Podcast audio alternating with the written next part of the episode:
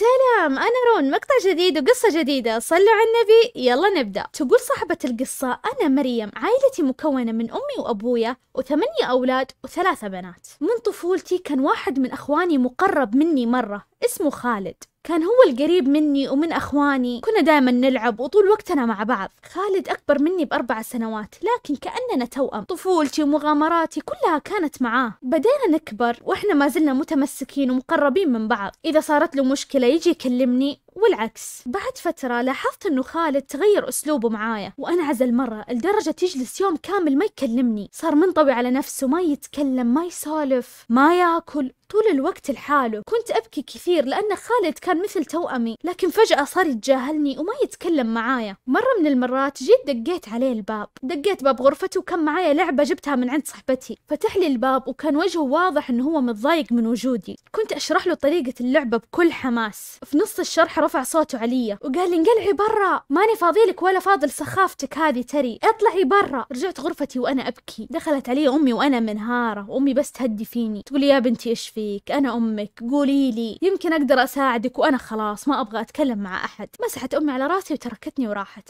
عدت الأيام. كنت جالسة في الصالة. طلع خالد من غرفته وطالع فيني. وقال ريم تعالي الغرفة أبغاك في موضوع. هنا نطرت من الفرحة. خلاص أخيرا خالد حس فيني. دخلت وقفل الباب. وقال مريم في شيء أنا جالسة أفكر فيه. وقررت إني أسويه. قلت إيش يعني؟ قررت تتزوج مثلا. قال يوه أنتوا عائلة ما تفكر إلا في الزواج التقليدي. وأنا أبغى أتزوج أجنبية وأعيش في الخارج معاها. للمعلومية أبويا شيخ قبيلة. وتهمه سمعة العائلة وإن كلهم يطلعون زيه. وعصبي مرة. حتى الأكل بالبيت له وقت محدد. لهذه الدرجة أبويا مرة شديد. قلت مو من جدك أنت؟ أنت ما أنت صاحي. قال إلا صاحي أنتوا تبغوني أمشي على كيفكم وما تبغوني أعيش حياتي. بس قواعد وقوانين اللي يشوفني يقول عسكري خرجت وأنا راسي بينفجر من التفكير أعرف أخويا مجنون بيسويها ما عنده أي مشكلة طالما الموضوع في راسه. ومن غبائي رحت كلمت بنت عمتي وقلت لها إيش صار وحكيتها بالموضوع. وراحت بنت عمتي وحكت كل شيء لأمها. وطبعا أمها ما صدقت خبر لأنها تكره أمي وتحقد عليها. وراحت قالت كل الكلام اللي سمعته عن أخويا خالد الأبويا وألفت كلام من عندها وقالت الأبويا أنت وينك عن عيالك؟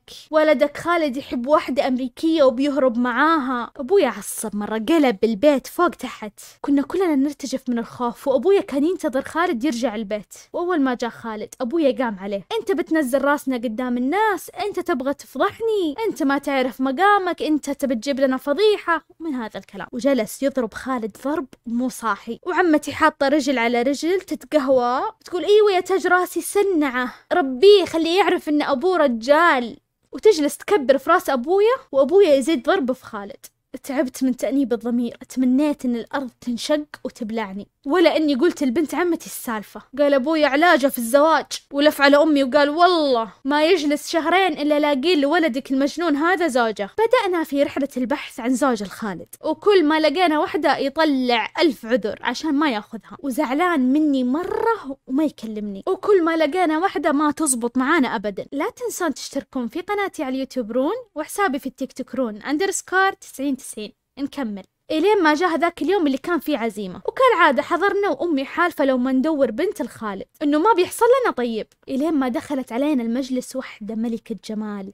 جميلة جميلة صاروخ. ما شاء الله تبارك الله. طبعا أمي قالت على طول بس هذه هي زوجة ولدي. قلنا أمي أنت من جدك تتكلمين؟ البنت بتظلمينها مع خالد حرام عليكم. okay أخويا يعني حلو. ملامح حلوة لكن وين هذه المزة؟ الصاروخ حرام. هو وين وهي وين؟ طول الوقت أمي تناظر في البنت. لفت أمي علي وقالت امشي انقلعي قدامي خلينا نروح نكلمها. قامت أمي تمدح لها أخويا خالد. إنه مثقف ويجنن من هذا الكلام والبنت ما شاء الله تبارك الله. جمال وأخلاق. دقتني أختي. قالت اسمعي يا رب ما نكون سبب في ظلمها مع أخونا. بنت لطيفة وتتجاوب مع أمي. جلست أمي جنب أمها وإحنا جلسنا مع البنت نسولف مرة كانت لطيفة. أخذت أمي رقم أمها وسبحان الله تيسرت. جمعت أمي أخواني وقالت لقيت لاخوكم عروسة. وأقسم بالله لو ما تقنعونه يوافق إني لا أطلع الحرة فيكم. طبعا أخواني ضغطوا عليه. ووافق خالد بس لأنه خايف من أبويا. وكلمت أمي أم البنت. ورحبت أم البنت في أمي وحددوا موعد معاها. وما صدقنا خبر قمنا نرقص من الفرحة. تمت النظرة الشرعية.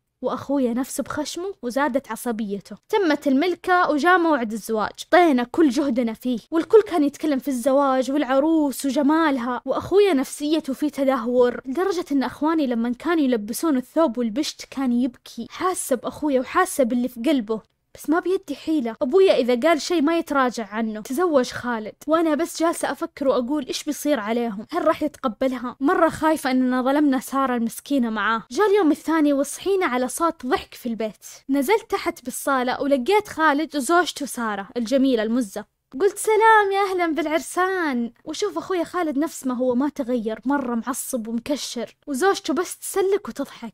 سلموا علينا وراحوا شهر العسل في دولة أوروبية. طول الوقت أنا حاطة يدي على قلبي خايفة بحكم إني أعرف أخويا. سافروا خالد وسارة ويا ليتهم ما سافروا. صار الشيء اللي كنت متوقعته. خالد تعرف على واحدة أجنبية مو بس حبها عشقها بكل تفاصيلها. كان ساحب على زوجته في الفندق ويطلع ويروح ويجي مع البنت.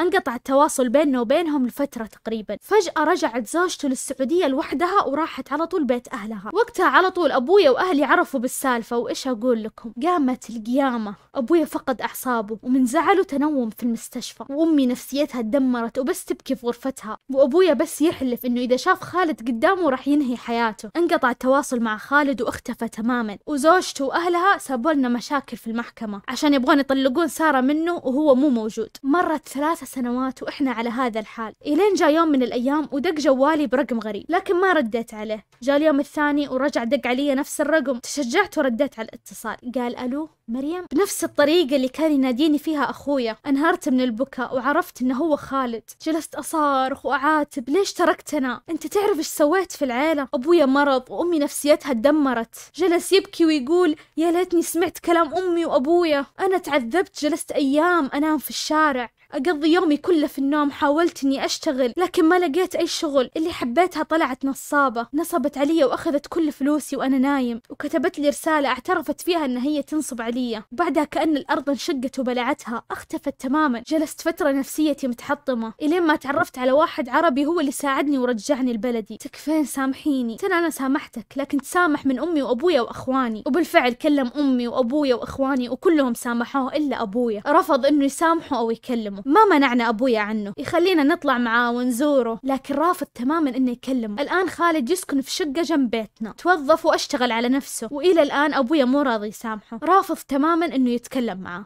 انتهت القصة. الرأي الشخصي. والله أنا ما أقدر هنا أحط اللوم على خالد. كلكم غلطتم حتى أبوك غلطان. ما ألوم الولد لما حب يطلع عن المألوف. هو مو حب. ترى الموضوع حتى ما أقدر أقول إنه عناد. أنت مجرد ما أعطيتيني جملة إن الأكل بوقت معين خير من جد موضوع مو عسكر. أنا بيتي أبغى أرتاح كيفي أنام أصحى آكل أشبع أنا حرة. أبوك جزء كبير كبير. ثلاثة أرباع الغلط على أبوك. الولد أنضغط لين ما عاد قدر يتحمل. okay ممكن كان يقدر يخليه يتقبل قوانين البيت بشيء بسيط بأسلوب.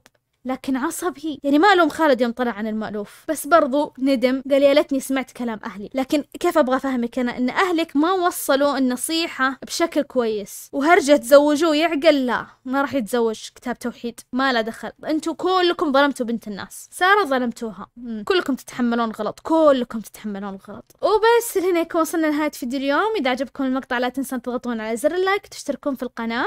موقع. لحظة لحظة. عمتك ما جبت طاريها. عمتك قولي لها تقول لك رون اهتمي ببيتك وعيالك ولا تتدخلين في الناس. حتى بنت عمتك لا تقولي لها سر. مرة ثانية اسكتي. لا تنسون تضغطون على زر ال like وتشتركون في القناة. مواقع التواصل حقتي تحت في ال description كان معاكم رون. سلام.